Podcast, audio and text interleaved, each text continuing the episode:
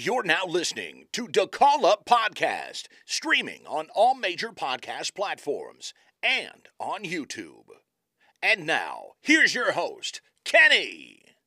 So we have Josh Alexander from Impact Wrestling here in the house. Josh, how are you doing today? I'm good, man. Happy to be here. That's great. That's great. So how are you and the family holding up with uh, COVID and everything? As well as anybody could. It's uh it's a little different in America than it is in Canada. It's far more strict in Canada still. Right. Uh, we're lagging behind in the vaccine distribution and all this other stuff. So, uh, you know, we're still cooped up tight. So just keeping my kids occupied is the biggest problem right now. But oh yeah, I, I know that I know that issue. I have two small kids at, at home and trying to keep them to you know together because they do remote learning at home. So um, yeah. they're, they're, at home, you know, they're in the house half the time, and then when they finally get to go out, they just like they don't want to come back. Yeah, yeah. When like my kids were so used to going to like trampoline parks or like mm-hmm. even parks outside and stuff, and in wintertime, everybody's been cooped up for like four or five months, so like people are just ready to get out. Oh yeah, I mean, yeah, and, and, like here now, they're starting to open up things here. I'm in New York, so uh, they're opening up a lot more. So like now that they see that or they hear it because they, you know, we turn on the news all the time. They're like, oh well, well this is open. Let, you know, let's go. And it's like, oh, you still got to be cautious with yeah. a lot of stuff that's going on. Yeah, well, hopefully, you know, sooner than later we can get back to normal. I think everybody's just itching for some semblance of normalcy after a year of this. But uh, oh yeah, you know, you got to be cautious, as you said. So yeah, definitely. So what um like what made you fall in love with wrestling? Uh well there's like a two part answer to that, I guess. Uh at first it was Stone Cold Steve Austin versus Shawn Michaels at WrestleMania 14 and like Sting, like the the crow sting, because that, that was happening simultaneously and that's when I discovered wrestling. So I thought that stuff was cool and like the Wolfpack was the coolest thing of all time. Yada yada. But like I fell out of it in high school I, I, I started like concentrating on basketball more and just like you know whatever was going on in high school. Right. Yeah, I think we all and, did. Uh, yeah, when I when I graduated high school, I discovered that like uh, TNA and Ring of Honor and through them indie wrestling was a thing.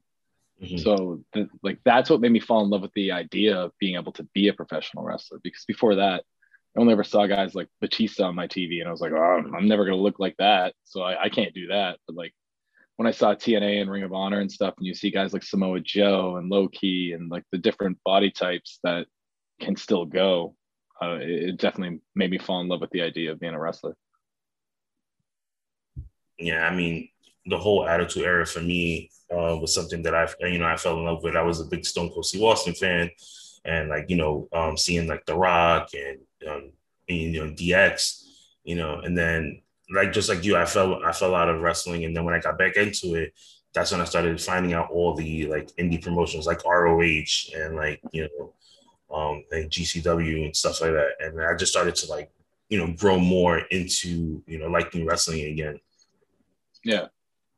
Um, the beauty thing about the indies is that there's something for everybody. You can always find something. There's so much, right? Yeah, it, definitely because there's so many different promotions out there. It's just like you never know.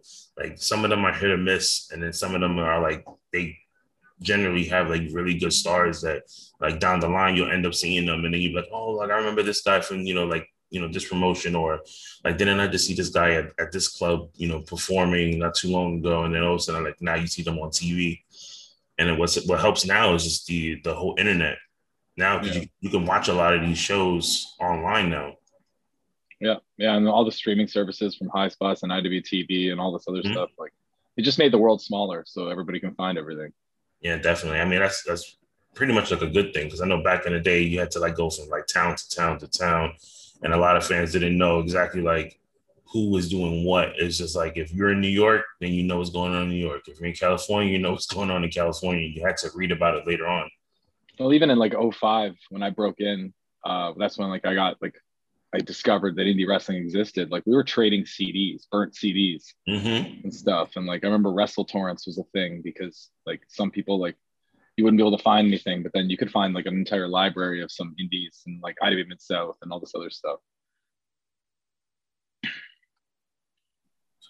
So when you broke into the business, right, and you decided you wanted to be like this, this is what you wanted to do as your career, like how did everyone take it like as far as like family wise like when did you know like okay this is what I want to do for a living? Uh, well, I mean, it's kind of weird, but like from 18 on, I was pretty much on my own. My family kind of like fell apart when I turned 18. Mm-hmm. So, uh, like my grandmother would be like the only person that ever, you know, she was worried about my physical safety because she thought this was like that that guy on TV. I saw a commercial of him hitting the other guy in the head with a sledgehammer. Like, you know what I mean? Like that's wrestling to her. She just sees it in like those snippets. So, uh, like she was the only one concerned about that. Like I didn't have for better or for worse, like it's not like a, a sad thing. I just never had anybody in my life that really gave a shit about what I was going to do with my life. it was kind of like as long as I have a roof over my head or whatever, it was fine. Like I was never like pushed to excel, so I had to find that on my own. And like wrestling did that for me, thankfully. Right. But I mean, at least you had grandma. She was there to like, you know, at least have that that that safety net and be like, no, but you know, you're gonna get hurt. Um, sounds like my grandmother. My grandma's the same way. I have the sweetest like prototypical four foot 11 short old grandmother that has never said a swear word in her life all this other stuff like she's just the sweetest old lady so like she just worries about everybody that's her that's her gimmick so mm-hmm. yeah so then she tells you you know to be careful and then mm-hmm. get into wrestling and then you hurt yourself you you break yeah. your neck I, I don't think she ever understood that I broke my neck or ever communicated how serious it was. Right to this day. I still. did, did you know like how serious it was like when you when you broke your neck the first time? Mm, mm, yes and no. Uh, for the first few weeks, I, I thought I hurt my shoulder mm-hmm. or something uh, because it was like a lot of shoulder pain going down to my fingertips, and I thought there was just like like an impingement, a muscle issue that was causing my fingertips to be like tingling and burning and stuff. Uh, I couldn't figure it out, and then finally, you know, in Canada, the healthcare system's crazy. It's free, but I had to wait like eight weeks to get an MRI. And then finally, I got an MRI to see that I broke my neck. And that's when, I mean, obviously it was more serious. I knew at that point, just from like how much pain I was in on a day to day basis, that it was something. I just never imagined it was a broken neck because I was still walking around. Like, you think broken neck, you think like horror stories like Christopher Reeve or something like that, right. where you're just like stuck in a wheelchair for the rest of your life. I didn't realize that I could break my neck and still be able to go to the gym, mm-hmm. just be in extreme amounts of pain, you know. But yeah, it, it sunk in then, obviously. Wow. Did that ever stop you from like thinking that you'll come back? Because I know you broke your neck twice. So did that ever stop you from like saying like, will I ever be able to wrestle again? well, I, I, I broke my neck once. this is like a common like everybody thinks I broke it twice. I've had two neck surgeries. Okay. The second neck surgery, they thought I had broken my neck a second uh-huh. time at a different level, but really I just never let it heal the first time. So they had to go in and clean it up and then let it heal. And I had to take nine months off. That's when I retired because I thought I had to like quit. That's what doctors were telling me at the time. But after surgery, they had changed their tune because it wasn't as serious. Thankfully, you know, I got blessed there so I got a second chance. Mm-hmm. Uh, but yeah, it was that second one when I just I thought it was all over, and uh, you know I was lucky to wake up from surgery and get the good news. But then it was just all about, uh, you know, if I am going to come back, I'm going to come back better than I was before, and if I have to be better than I was before, I can't be thinking about this broken neck. So. Like I've, I've done a lot of hard work rehabbing and to this day every single day i have the same routine where like I make sure my neck is the last thing I'm gonna ever have to worry about. Everything else on me will break before my neck now. Yeah, I remember talking to uh, Tommaso Ciampa from uh, from NXT, and he was saying the same thing. Where, like, yeah, it was in the back of his mind when the whole neck injury happened. Like, you know, just like coming back and doing the rehab, but like that was like the last, like that was like the first thing. And then once he started doing the the rehab, he kind of just made sure that like that would be like the last thing on his mind because he didn't want his um like his in ring to to change because then that would pretty much like you know like hold him back from there. Yeah, when I first came back, I was a little hesitant with certain things, and I was you could tell I was just trying to be protect myself way too much, and mm-hmm. I would end up like hurting something else in my body. Like I would hurt my shoulder trying to protect my neck and overcompensate, and and it was just like it took me like two three months to be finally like, you know what, my neck is fine. I need to just wrestle like I did before. I need to hmm. completely put this out of my head because it's causing me other injuries and issues now. So I, I just like went full bore, and I'm a, like I'm, I'm a little bit of a maniac. I have a reputation, so you know, it wasn't hard for me to just tell myself, you know, just ignore your neck and just keep going like normal. And it's it's paid off because I, I don't think if you compared before I broke my neck, mm-hmm. before both surgeries to now, you would notice any difference in what I do. Right. So I became a fan of yours. Um, it wasn't by watching a match. It was actually sitting there. There was a documentary on you that mm-hmm. Impact had um had put out, and that was like the first time I got to know who Josh Alexander was right? Because I had originally um, seen Ethan Page, and but then I seen a lot of his like his blogs, and it was like before um, you guys became the North, and I guess you know you guys had like taken like a break at, at that time, and then all of a sudden you know they said like videos you can watch now, and then it was like Josh Alexander documentary. So I watched that, and then just seeing your whole journey, I was just like, wow, like this guy is this guy's amazing. it was like I was like, I need to know more. So then I started following like all your matches, and then I started following like the North, and then I just just became like a, a huge fan from there. So like now with you know you and Ethan going separate ways, him being AEW, and then you're still being in Impact. Do you feel um like you need to have like a fresh start now because you're like killing it in the um the X division? Yeah. Uh, like the fresh start thing, uh, no, not so much. Like the, the beautiful thing about Ethan Page and me as a tag team as the North, a lot of a lot of fans have only seen the North from like their their knowledge of me as a professional wrestler. It's just what I've done this first two years at Impact.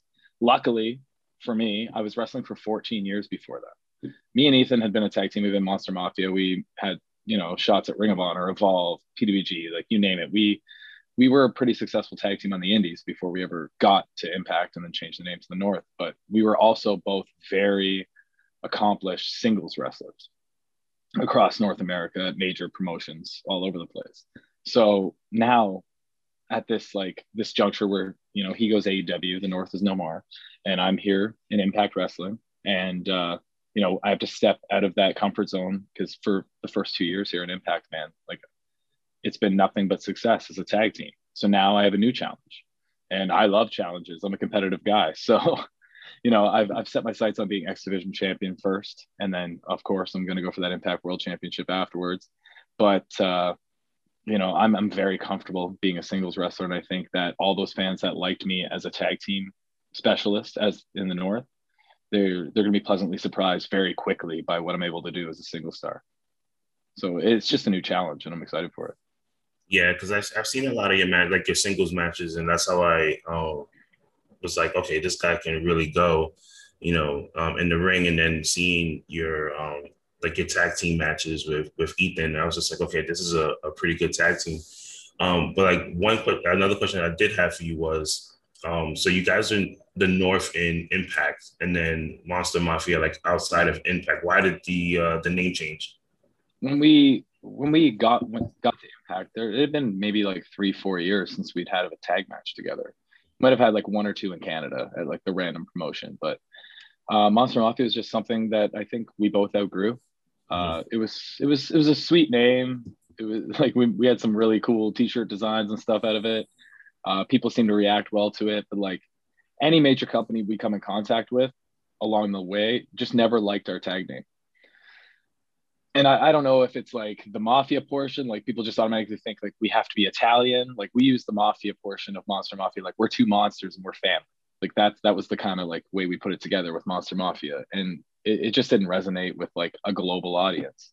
So they they challenged us. They said, hey, you know, we want a fresh start here in Impact with you guys, a different name. It's a chance to rebrand yourselves, and you know, it just I'm a big Raptors fan, and their whole slogan is "We are the North."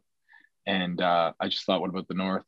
And I, I pitched it, and everybody loved it, and it ended up working out. Simple, and it gets the point across that we are two exceptional Canadian wrestlers, but you know we're not Team Canada. We don't want you guys to get that confused. So right. Yeah, because uh, when when I heard the um the tag team name, that's the first thing that like clicked into my mind. It wasn't like Team Canada, but it was like okay, these two guys are from Canada. It makes sense because the whole Raptors thing. That's where I I came up with it like my idea was, I was just like, okay, they probably got that from the the Raptors, and it just stuck with it and they're they're just going from there. Um, so like now Ethan is in uh, AEW. Have you guys spoken, you know, since his debut? Uh, I mean, kind of, maybe no, a little bit. Like I, I, am I'm watching as a fan. I, I right. like I, I had said before, like I don't want to know anything. Mm-hmm. I don't mm-hmm. want, I don't want anything to be spoiled. I don't want to be, you know, I would rather just watch it as a fan and be pleasantly surprised at all the successes that come his way because I think he's one of the most talented people in all of professional wrestling and uh, whether or not people know that now, mm-hmm. you know, he's gonna he's gonna show them real quick with every opportunity he gets there. So.